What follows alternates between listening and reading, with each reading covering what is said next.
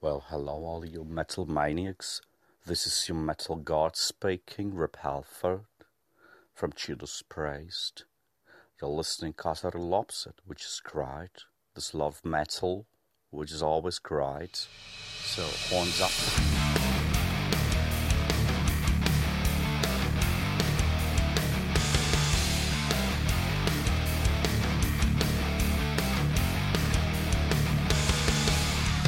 Rat Winger Europe, Steve Stevens, Gary Moore ja monia muita. Siinä tuottajan Bo Hillin diskografiaa, mihin hän on jättänyt sormenjälkiä. Tässä jaksossa palataan pitkästä aikaa tuottajakäsittelyn pariin. Katsotaan vähän tuota Bo Hillin soundia, miehen uraa ja vähän sitä, että mitä hän on jättänyt jälkeensä. Mun nimi on Vesa Wienberg, tää on Kasaralapset podcast. Tervetuloa matkaan mukaan!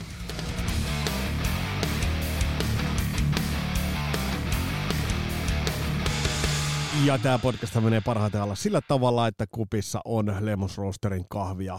Rock and Roll Never Dies koodi ja te tiedätte www.lehmusroaster.com. Sieltä löytyy ja laittakaa tilauksia sisään.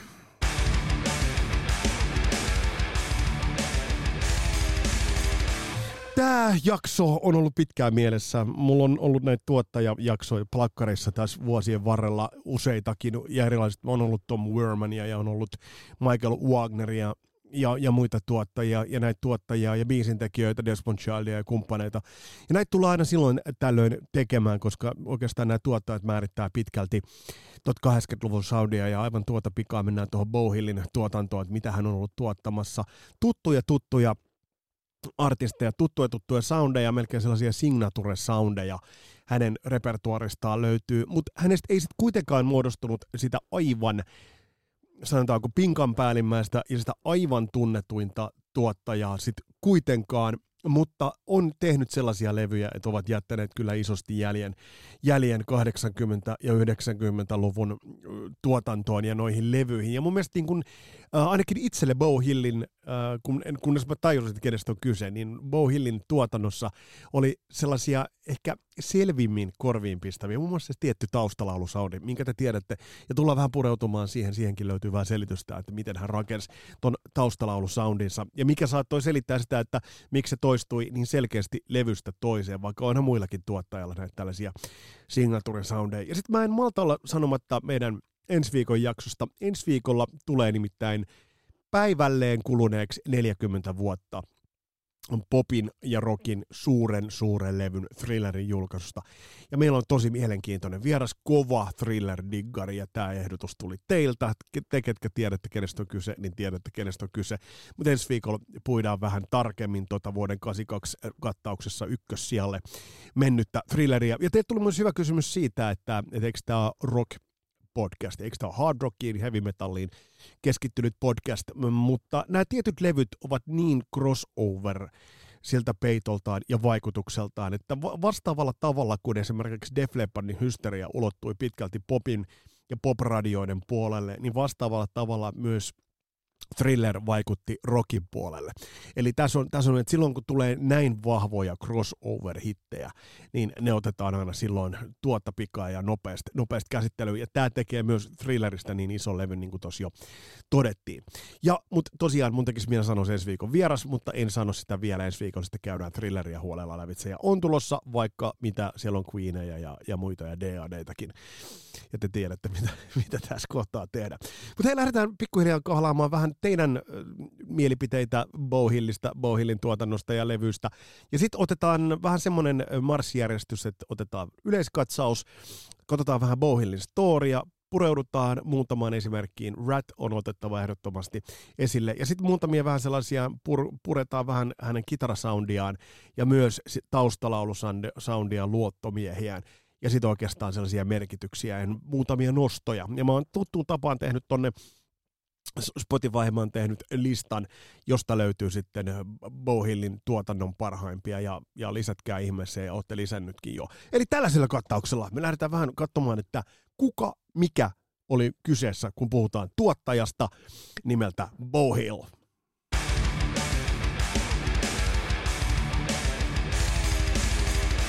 Kun lähdetään liikkeelle, mitä te olette nostaneet Bowhillin tuotannosta esille, niin täältä muutamia nostoja Facebookin tull- puolelta tullut. Sari nostaa Fiona with Keep Winger, Everything You Do, You're Sexing Me. Uh, Rami laittaa, että Wingerin Headed for Heartache on hienompia powerballadeita. Ja mitäs muuta täältä löytyy? Christian Huovelin, vanha tuttu löytää Wingerin In the Heart of the Youngin ja sitten Ratin Invasion of Your Privacy ja myös European Prisoners in Paradisein. Juha laittaa, Becky Juha laittaa, että Wingerit, Warrantit ja Europe kovia. Ja aika monipuolistakin soundia, kuten tullaan tuossa kohta koht perehtymään. Hakola Jaka laittaa, että Rat, en ikinä kyllästy siihen soundiin. Kitarariffit täyttä timangia. Tuossa on hyvä story tulossa siitä, muun muassa miten Ratin tot kitarasoundia rakennettiin. Ja siinä oli pientä tuottajan tuottajan oveluuttakin mukana.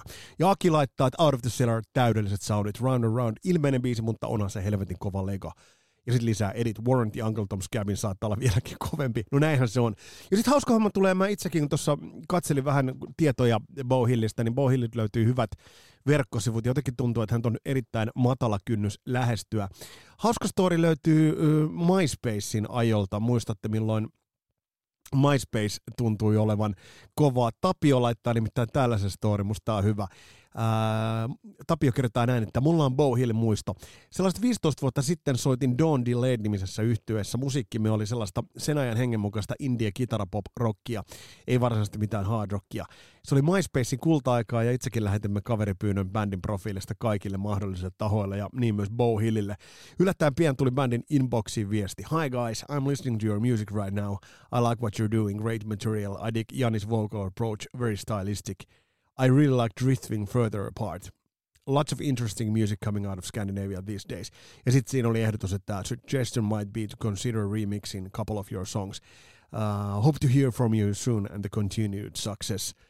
Bowhill allekirjoitus. Ja sitten Tapio kirjoittaa, että en yhtään muista, miksei biisien miksaaminen uudelleen Bown kanssa toteutunutkaan.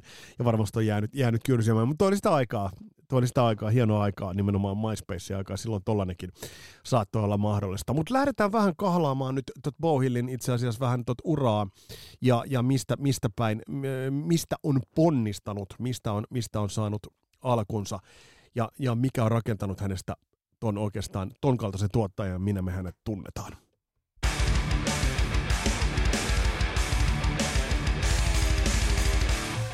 Bowhillin tausta on melko tavanomainen, kun puhutaan tuottajista, että sieltä löytyy omaa musiikillista tekemistä. Sieltä löytyy, on kuuden vanhana mennyt Texasin konservatorioa ja sieltä sitten ponnistanut. Mutta jos lähdetään katsomaan sellaisia mielenkiintoisia tarttumakohtia Bowhillin tolle uralle, niin tyypillinen on myös se, että oma musiikillinen ura, joka ei sitten lähtenytkään. Mutta mielenkiintoinen yksityiskohta löytyy siitä, että varhaisessa vaiheessa 70-luvun loppupuolella mm, Bow Hill pääsi bändissä kanssa Bill O'Coinin, eli legendaarisen Kiss-managerin managementtiin ja sitten Chrysalis Recordsille ja pääsi tekemään debyyttilevyä legendaaristen tuottajien Bruce Fairbairnin ja Bob Rockin kanssa. Bändinä oli Shanghai. Mutta tuossa vaiheessa Bruce Fairbairn ja Bob Rock totta kai, tai tietenkään eivät vielä olleet legendaarisia tuottajia, eli tuossa vaiheessa on kiva lähteä rakent- katsomaan sitä, että et, et mitä, mitä vaikuttimia hänellä on ollut koska on ihan selvää, että, että sit 80-luvun menestysvuosina niin kiintoisaa on se, että Bo Hillin tuottamat levyt kilpailisivat nimenomaan Bruce Fairbairnin ja Bob Rockin tuottamien levyjen kanssa. Mutta se mikä on huikea tässä, tässä oikeastaan tässä Bo Hillin storissa, niin on se, että hän sitten pääsi studiotöihin ja sitten tiet risteytyivät Atlantic Recordsin silloisen presidentin Doug Morrisin kanssa – ja tuli tilanne, jolloin eräälle levylle, Sandy Stewartin levylle käsittääkseni tarvittiin miksejä, niin, niin tuli tällainen tilanne, että sit, äh, äh, Doug Morris, eli Atlantic Recordsin pomo, eli iso kiho, oli sanonut sitten Bo Hillille, että okei, miksaa levy tässä mun silmien alla, jos se menee hyvin, niin saat tämän, tämän keikan. Hän onnistui tässä Sandy Stewartin levyssä, ja tästä sitten ura lähti menemään eteenpäin. Mutta sitten oikeastaan lähdettiin menemään kohti sitä, kun tultiin 80-luvun puolelle. Siinä oli erilaisia musiikkiprojekteja, tuotan, tuotannollisia juttuja. Bohill muutti New Yorkiin, tosiaan toi Chrysalis-sopimus, äh, Shanghai-niminen bändi, mutta ei oikeastaan mitään isompaa tullut. Mutta sitten se varsinainen iso puhelinsoitto tuli nimenomaan samaiselta Doug Morrisilta noin vuonna 1983. Uh, ja kysymys kuului Doug Morrisilta silloin, että hei, mulla on nyt tällainen keikka sulle kiinnostaisiko sinua miksata tällaisen bändin kuin Ratin albumi, josta Bo Hill ei ollut kuullutkaan. Ja siitä alkoi aika iso seikkailu.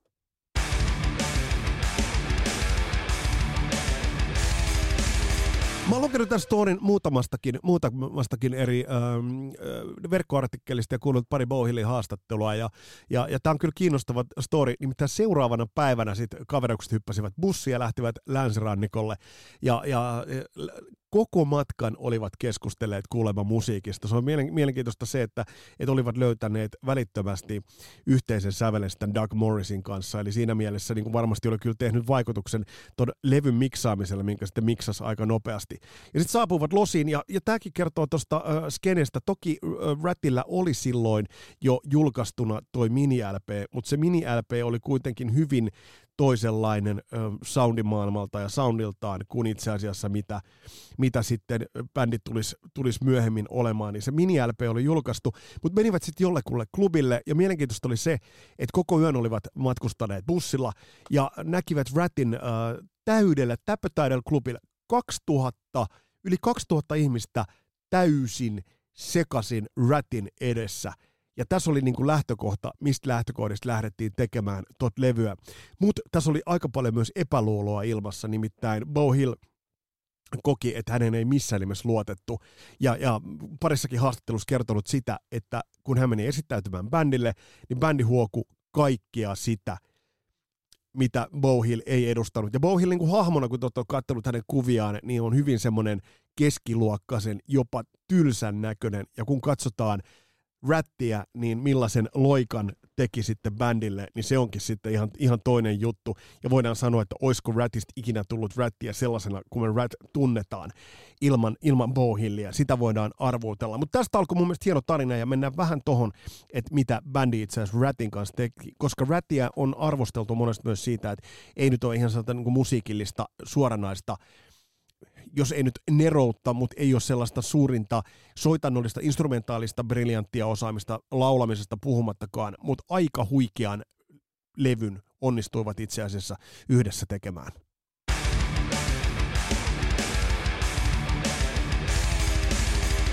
Kun tuota Ratin ensimmäistä levyä katsoo, niin, niin se on edelleen erittäin, erittäin solidi paketti. Ottaen huomioon ja mielenkiintoista sinällään, että se levy on julkaistu vuonna 1984.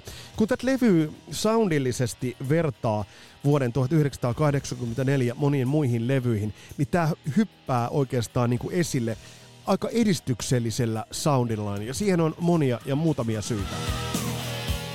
Se mikä on mielenkiintoista, niin mikä tästä heti tulee niin pistää korvaan, niin on tämä aivan huikea kitara tone, eli toi kitaran sävy. Toinen asia, mitä Bo Hill käytti alusta saakka, ää, kanssa, niin oli, oli esimerkiksi tuommoiset synärummut, mitä Bobby Blotzer soitti. Et se tavallaan teki Ää, nyt jossain vaiheessa kuulostivat vähän niin kuin jo, jo niin kuin parasta ennen päivä oli mennyt jo aikaa sitten. Nyt kun niitä kuuntelee vuonna 2022, niin ne kuulostavat jopa aika äh, jos ei nyt modernilta, niin aika hyvältä.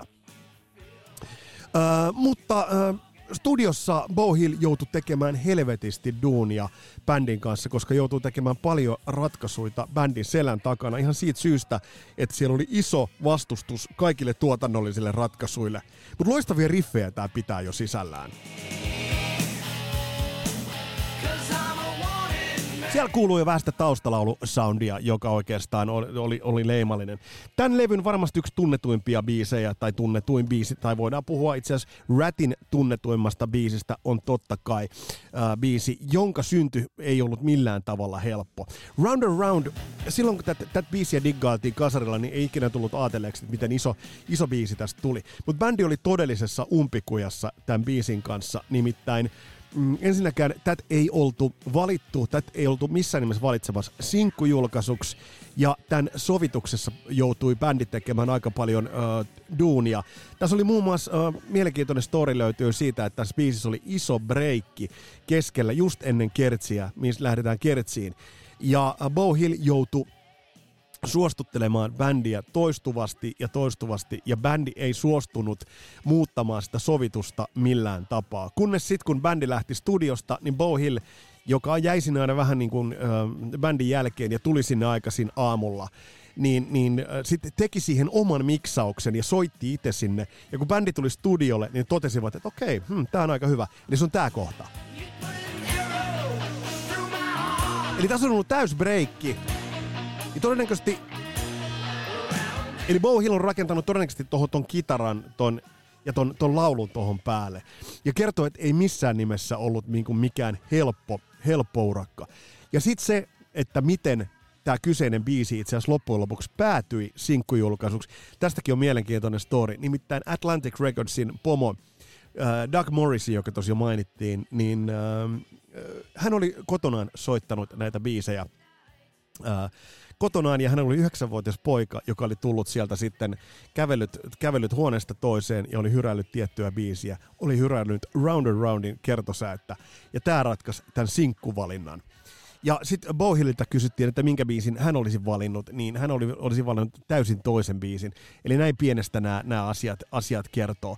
Ja sitten tässä on, tässä on myös semmoinen tässä kyseisessä biisissä, tässä on erittäin hieno, hieno tuplakitara solo, niin se on vahvasti Bohillin Hillin jälkeä. Ja tässä kuuluu noita taustalaulu, taustalaulusoundia selvemmin, ja taas tulee tämä breikki. Mutta se öö, biisi, minkä Bo Hill olisi valinnut sinkuksi, niin olisi ehkä ollut se biisi, minkä itsekin olisin saanut, saattanut valita. Ja tässä taas öö, tätä Bo Hillin soundia. Back for more. Siisti alku, mutta kuunnelkaa tämä atakki ja modernin pureva tuolla rectifier-kitara tone. Älyttömän hyvä, selkeä, selkeä soundi.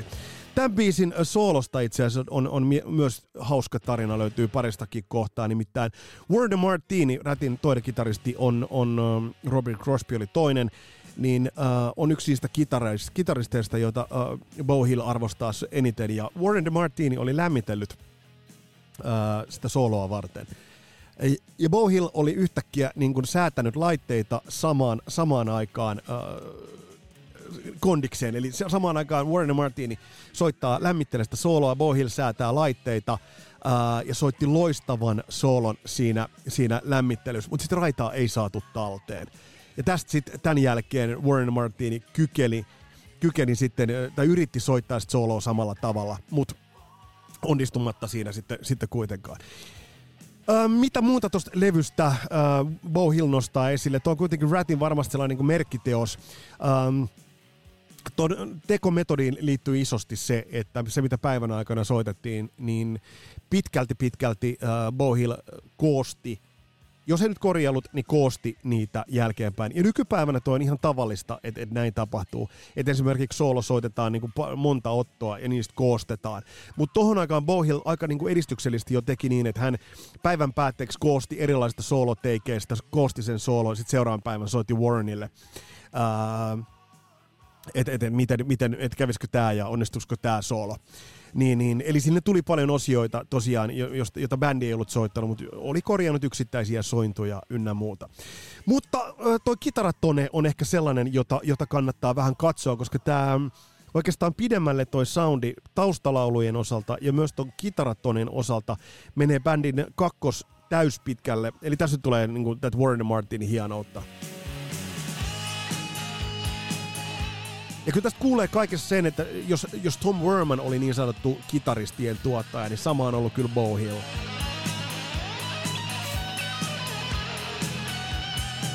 Ja ehkä, ja noin synärummut.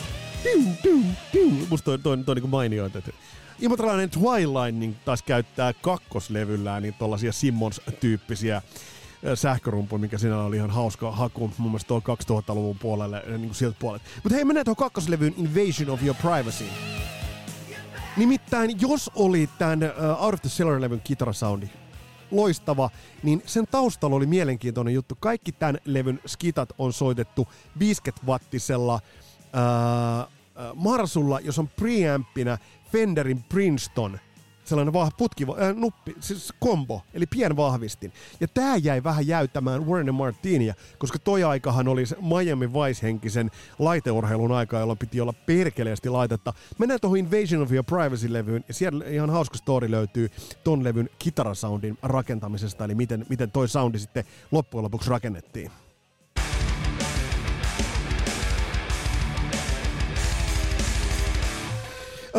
Kuten tiedetään, niin Warren Martinilla ja Robin Crosbylla oli loistava kitarasoundi Ratin vuosina. Erittäin tommonen pureva, särö oli tosiaan vetty tappiin saakka, mutta se oli erittäin kontrollissa se soundi. Mutta kuten todettu, niin Out of the Cellarin kitarat oli äänitetty pikkasen epätyypillisellä kattauksella, eli hyvin tuollaisella tuottajatyyppisellä, että se oli rakentanut vähän, että siinä on 50 wattinen marsu ja sitten on niin kun, myös, myös käytössä tuommoinen pikkunen Fenderin kombo vahvistin, joka ei nyt näytä isolta, isolta stäkiltä. Uh, kun Rat lähti rundaamaan tämän Out of the Silver-levyn tiimolta, niin Warren Martini osti teknikkojensa, kitarateknikkojensa kanssa rundilta e, aina sieltä täältä vieraili musaliikkeessä ja osti, osti uh, nuppeja ja osti, osti kaappeja ja nimenomaan Warren Martinin intohimo oli saada se paras mahdollinen soundi aikaiseksi. Uh, kaiken kaikkiaan Bo Hillin mukaan Voldemort taisi ostaa yli 20 stackia. Stackillä tarkoitetaan sitä, että siinä on yksi tai kaksi äh, kaappia ja sitten on nuppi. Niin yli 20 tällaista komboa, jotta saisi oikean soundin, koska ei haluaisi tehdä enää sitä äh, samaa, mitä tehtiin Out of the Cellarilla, että kaikki soitettiin sillä yhdellä vahvistimella. Eihän nyt tohon aikaan, muistetaan Miami Vice Heavyn aikaan. Sitä muuten sitä muuten Rat oli. Miami Vice Heavyä. Niin ei se nyt kuulunut, siis ajohan itse asiassa Don Johnsonkin, eli Sonny Crockett, äh, ajo, ajo sillä niin kuin valkoisella testarossalla, niin kyllähän itse asiassa Warren Martinin pitäisi tehdä vähän sama. No sitten tulivat studiolle, tässä se oli koominen story, kun Bohill kertoi, että tulivat studiolle ja sitten teknikkojen kanssa sinne niin kuin töhöttämään ja, ja Sitten vaan sanonut, että oh, okei, okay, set it up. Et laita, laita, laita vaan niin kuin kasas ja sano roudari kitariteknikolle, ja, joka teki työtä käskettyä. Ja tämä sitten kasas seinällä, seinällisen marsalle ja isoon isoon soittohuoneeseen. Ja, ja sitten Bohill oli sanonut Warren Martin, että go for it Warren. Ja, ja no ei mitään, Warren alkoi sitten soittaa, soitti silleen, että kamat oli siellä soittohuoneessa, sitten soitti itse tarkkaamon puolella. Soitteli ja roudari vaihteli erilaisia setappeja, kränkkäs täysille, tosiaan erilaisia kaikkia kokoonpanoja.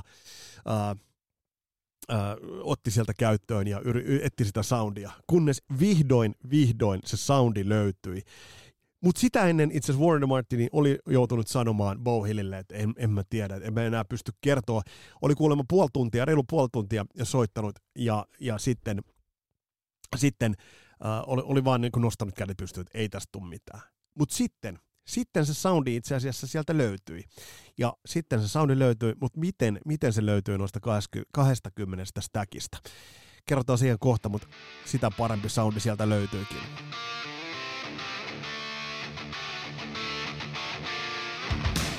Tässä kohtaa Bo Hill oli sanonut tälle roudarille, että hei, pst, tänne näin. Laita äh, se sama kattaus, mikä meillä oli Out of the Cellarilla. Laita se Princeton sinne ja laita ne, se 50-wattinen se Marsu sinne ja tehdään testi uudelleen. No, Warren Boy marssii sitten soittamaan ja, ja sitten sit, äh, soittaa sanoo, että tämä on hyvä. Tämä on se soundi. Tämä on se soundi, jolla me se tehdään. Ja tällä soundilla, tällä kattauksella tehtiin Invasion of Your Privacy. Ähm, mun entinen historian didaktikko Pauli Arola sanoi aikoinaan, että oppilaiden opettaminen on, on samanlaista kuin ravihevosen ohjastaminen. Eli ohjastaja on ravihevosen takana, ravihevosella on laput silmissä ja silloin se menemisen intohimo ja palo ja luulee, että hän ohjastaa itse tätä juttua, mutta se on itse asiassa se opettaja, joka ohjastaa sitä oikeaan suuntaan. Monesta tapaa itse asiassa tuottamisessa on tämä taas täsmälleen sama periaate, ja tämä oli myös Bo Hill Ratin osalta. Eli tässä oli, tässä oli muutamia esimerkkejä siitä, että millaista työskentely oli Ratin kanssa. Ja Bohill kehui nimenomaan Rattia erittäin paljon, ja nimenomaan Warren Martinia, ja sitten taas toisaalta Robin Crosbya siitä, että kun he äänittivät, niin Robin Crosby oli myös sitten aina saatavilla, että olivat äänittämässä, niin oliko New Yorkissa, niin, niin äh, Robin Crosby oli studion toisella puolella koko ajan niin kuin hollilla, että jos mielipidettä tarvii johonkin asiaan. Hän tuli paikalle. Ja mikä on mun mielestä niin kuin hauska, niin on toi Bohillin äh, slogan. Everything is gonna suck until it doesn't. Lähdetään katsomaan muutamia sellaisia peruskoostumuksia, mistä toi äh, hänen oikeastaan toi tonensa niin sanotusti rakentuu. Siellä on niitä taustalauluja. Ihan erilaiset, ihan erilaiset kellään muulla.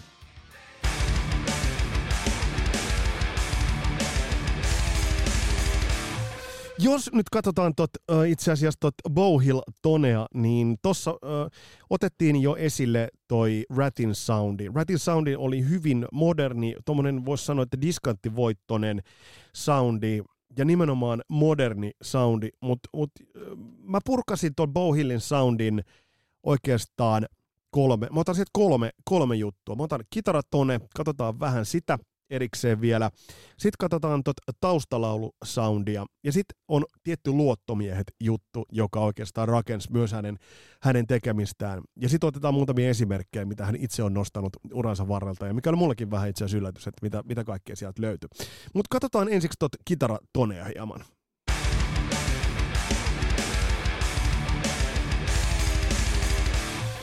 Yksi niistä bändeistä, mitä äh, Bohill on erittäin on ollut mieluinen, mieluinen äh, asiakas, on ollut Winger. Ja Winger ei ole monelle hirveän välttämättä niin tärkeää arvostettu bändi.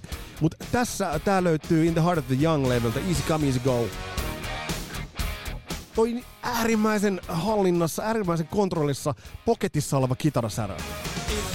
Täyteläinen, pureva, rectifier. Kuitenkin se on tehty peruskamoilla. Tämä toimi, Bohillin tuotantotapa toimi yhteen nimenomaan lukusten kitaristien kanssa.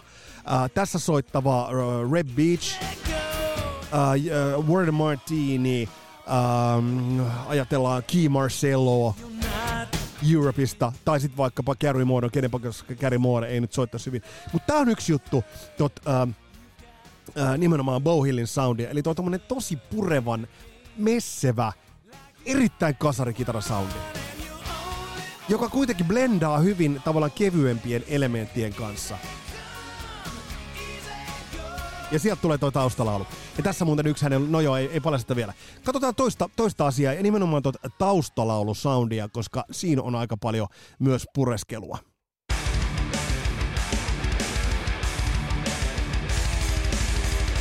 Mulle varmaan ensimmäinen semmoinen artisti ja levy, ehkä ensimmäinen levy, mä en muista kumpa oli ensimmäinen, taisi olla Invasion of Your Privacy, ja heti perään tuli sit Alice Cooperin Constrictor, josta mä tajusin, että näissä on nyt jotain, jotain yhteneväistä. Mutta tämä taustalaulu soundi.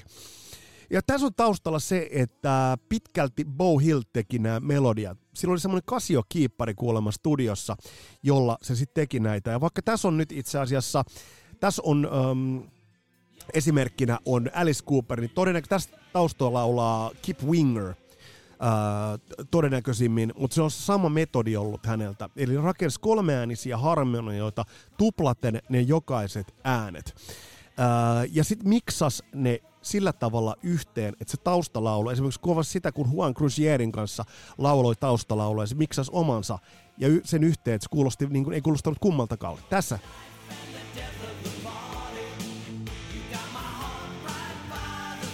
Sitten se on kaiutettu, siihen on laitettu reverbiä ja dilsaa sen verran, että se on kaiutettu isosti, että se tulee irti siitä taustasta. Eli siinä on vähän samaa efektiä tuossa äh, Bo Hillin taustalaulu soundissa, kun, kun, mitä oli Michael Anthony, kun laulaa taustoja Van Halenissä. Niin, niin tavallaan se on hyvin erottuva. Nykyään monesti taustalaulusoundit ajetaan tosi alas ja ne laulet ajetaan, ajetaan tosi ne Tää on täydellinen esimerkki. Life at Death of the Party. Tää on hieno biisi.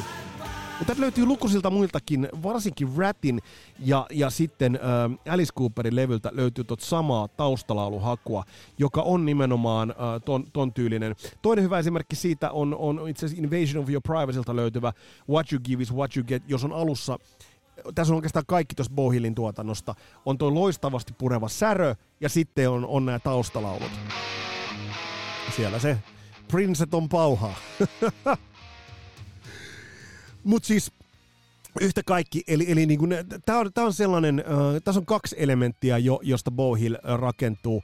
Kitaratone, semmoinen diskanttivoittoinen, pureva kitara, hyvin raa, raasti pureva joka tukee nimenomaan riffien soittoa. Tuossa kuultiin Laid Downia, joka on nyt kasarin varmasti parhaita riffejä, ellei paras. Ja sitten se tukee tällaista nimenomaan tämän tyylistä soittamista, että se on debattua, hyvin kontrolloitua soittamista. Tästä tulee ne taustalla. Eli tulee sieltä ylhäältä ja, ja nimenomaan tässä, tässä on, on Juan Cruzier laulamassa. Bo Hill sanoi, että hän miksasi Juanin ja oman laulunsa niin, että se ei kuulostanut kum, Juanilta eikä Bolta, vaan se kuulosti Buonilta. Eli tässä. Ja myös noin tuommoiset cleanit kitarat, niin kuin hyvin äh, kooruksella ja kompuralla tuetut kitarat, hyvin vahvasti osa, osas ajaa. Ja mä voisin sanoa, että, että ehkä kukaan ennen Bowhillia, eikä kukaan varsinaisesti Bowhillin jälkeenkään ole tehnyt noit tol tavalla.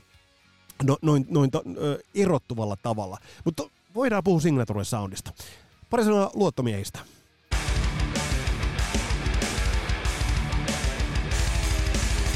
Yksi, minkä varaan pitkälti Bowhill rakensi tot, tekemistään, niin olivat jo nämä mainitut luottomiehet. Uh, Kip Winger, joka sitten tulisi liidaamaan Winger-nimistä bändiä, uh, tuttu jo Denverin vuosilta. Siellä muuten itse asiassa Kip, Kipillä ja veljillään oli semmoinen bändi kuin Wingers.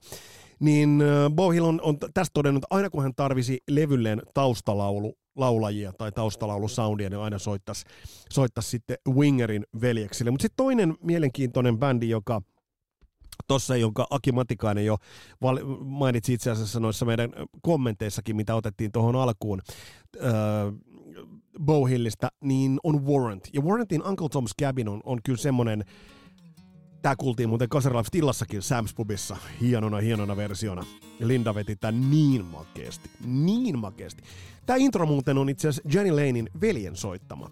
Ja tämähän oli taas tyypillinen juttu, että se oli, sen piti soittaa intro, mutta se pyrittiin studioon, se vaan lämmitteli. Ja soitti tämän sinne taustalle. Piti soittaa itse biisissäkin, mutta, mutta Bohillille ei ollut mitään käynyt, mitä se soittaisi. Um, sitten Bo Hill sanoi, että soita testiksi jotain, sitten alkoi soittaa tätä introa, Bo juoksi nauhurille, laittoi päälle. Soittaja ei tiennyt, että se äänitään, intro oli niin hyvä, että se vaan jäi. Mutta um, Warranthan on myös yksi niistä bändeistä, joka ei ole tullut tunnetuksi sellaisena bändinä, että et, äh, bändi tulisi tunnetuksi taitavuudestaan tai sellaista virtuositeetistään. Ja tähän liittyy sitten yksi äh, noista Bohillin äh, ehdottomista luottomiehistä. Nimittäin äh, Mike Slamer-niminen kitaristi, joka sitten isolta osin soitti Warrantin ainakin ekalle levylle, mutta tiettävästi myös tokalle levylle soitti paljon kitaroita. Eli nimenomaan tämmöinen ähm, luottomies, joka tulee studioon soittamaan. Ja, ja tästä, tämäkin on mielenkiintoista, mitä, mitä tästä sanoi, uh, Bo Hill sanoi, että, että esimerkiksi Mike Slamer, sen tyylinen soittaja, niin hyvä soittaja, että kun tuli studioon, niin hänen tehtävänsä oli vaan olla tieltä pois, ja Mike Slamer soitti nämä jutut. Ja sitten me ihan Warrantilla, kuten muistetaan tuosta Warrant-jaksosta, niin sehän meni niin, että että äh, sit Mike Slamer opetti nämä soittoosat, coachas Warrantin soittajat. Eli tämmöinen ghost-soittaja. Eli, eli yksi semmoinen luottomies. Eli tässä on niin Mike Slamer, sitten Red Beach, niin ikään, niin, niin, niin, mutta ei vastaavalla tavalla. Mutta nimenomaan nämä luottomiehet, Kip Winger ja Mike Slamer, jotka ovat olleet mukana, ja sitten myös noissa taustalauluissa on käyttänyt ristiin noit äh, erilaisia vokalisteja. Otetaan vielä parit poiminnat nimittäin tuosta tosta Bowhillin urasta ja, ja katsotaan vähän. Nämä löytyy nimittäin Bowhill Productions sivulta löytyy aika näppärästi, mutta käydään vielä chiikaan, mutta katsotaan vähän, että mitä kaikkea sieltä löytyy. Koostetaan sitä listalle ja sitten otetaan vielä muutamia poimintoja.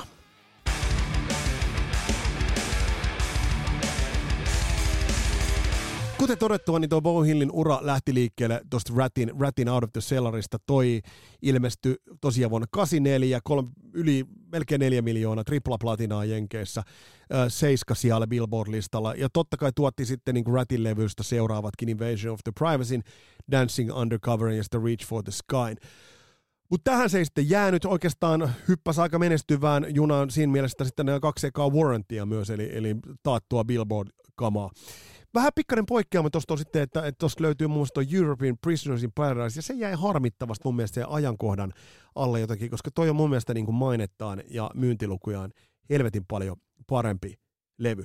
Sitten löytyy nämä Wingerit, löytyy Kiksin loistavat, loistavat levyt, ja Kicks on muuten semmoinen bändi, joka pitäisi jossain vaiheessa käsitellä, olisi ansannut vähän suurempaa suosiota. Sitten siellä löytyy Alice Cooperin Constrictor, minkä mä tuossa mainitsin, minkä kautta itse ja Ratin kautta löysin, löysin tuon Bow Hillin. Ja sitten löytyy Fiona, Stevie Nicksia löytyy täältä.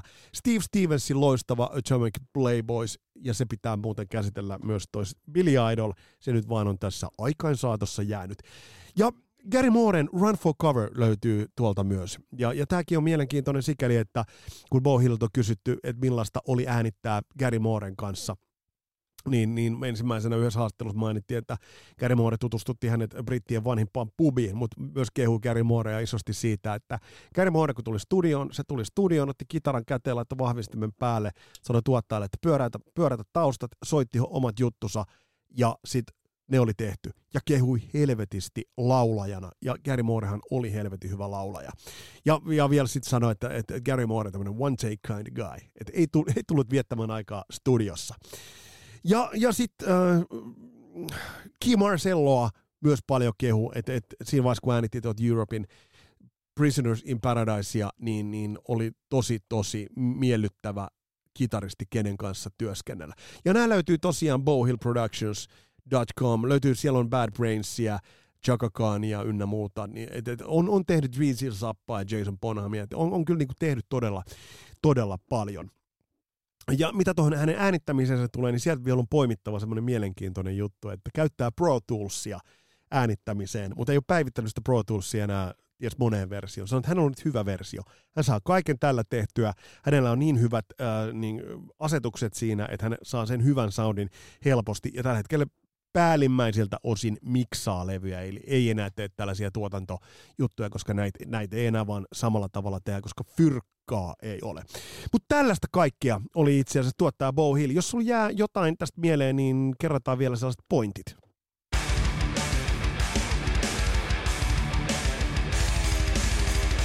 Pointeiksi nostasin nimenomaan, jos puhutaan Bohillin tuotannosta, niin jos otat tietyt artistit, niin ota Rat, ota Alice Cooper, ota Warrant. Siitä saat, saat erittäin hyvän, uh, ja Winger vielä siihen, uh, niin siinä, siinä saat, eli Rat, Warrant, Winger ja Alice Cooper. Niin siinä saat hyvän, hyvän tatsin siitä, että, ja nimenomaan Alice Cooperilta toi Constructor-levy, niin saat hyvän soundin, tai hyvän tatsin, mitä on Bohillin soundi. Jos äh, katsot sellaisia tiettyjä yksittäisiä äh, soundiotantoja, niin tuo kitarasoundi ja se taustalaulusoundi, se on ehdottomasti se, mikä itse asiassa tuossa Bohillin tuotannossa tulee läpi, lävitse. Eli kun sä erotat sellaisen taustalaulun sieltä, niin se on yksi niistä signature soundeista, tai jos sä erotat sieltä sellaisen hyvän, mehevän, muhevan, purevan kitarasoundin, se on Bowhillia. Hei, tässä oli tämänkertainen Kasarilapset-jakso. Ensi viikolla me sukelletaan tosi tanakasti ja erittäin mielenkiintoisen vieraan kanssa Michael Jacksonin thrillerin maailman, nimittäin Serieska. Se täyttää pyörät 40 vuotta. Mun nimi on Vesa Wienberg, tämä on Kasarilapset. Palataan astialle. Moro!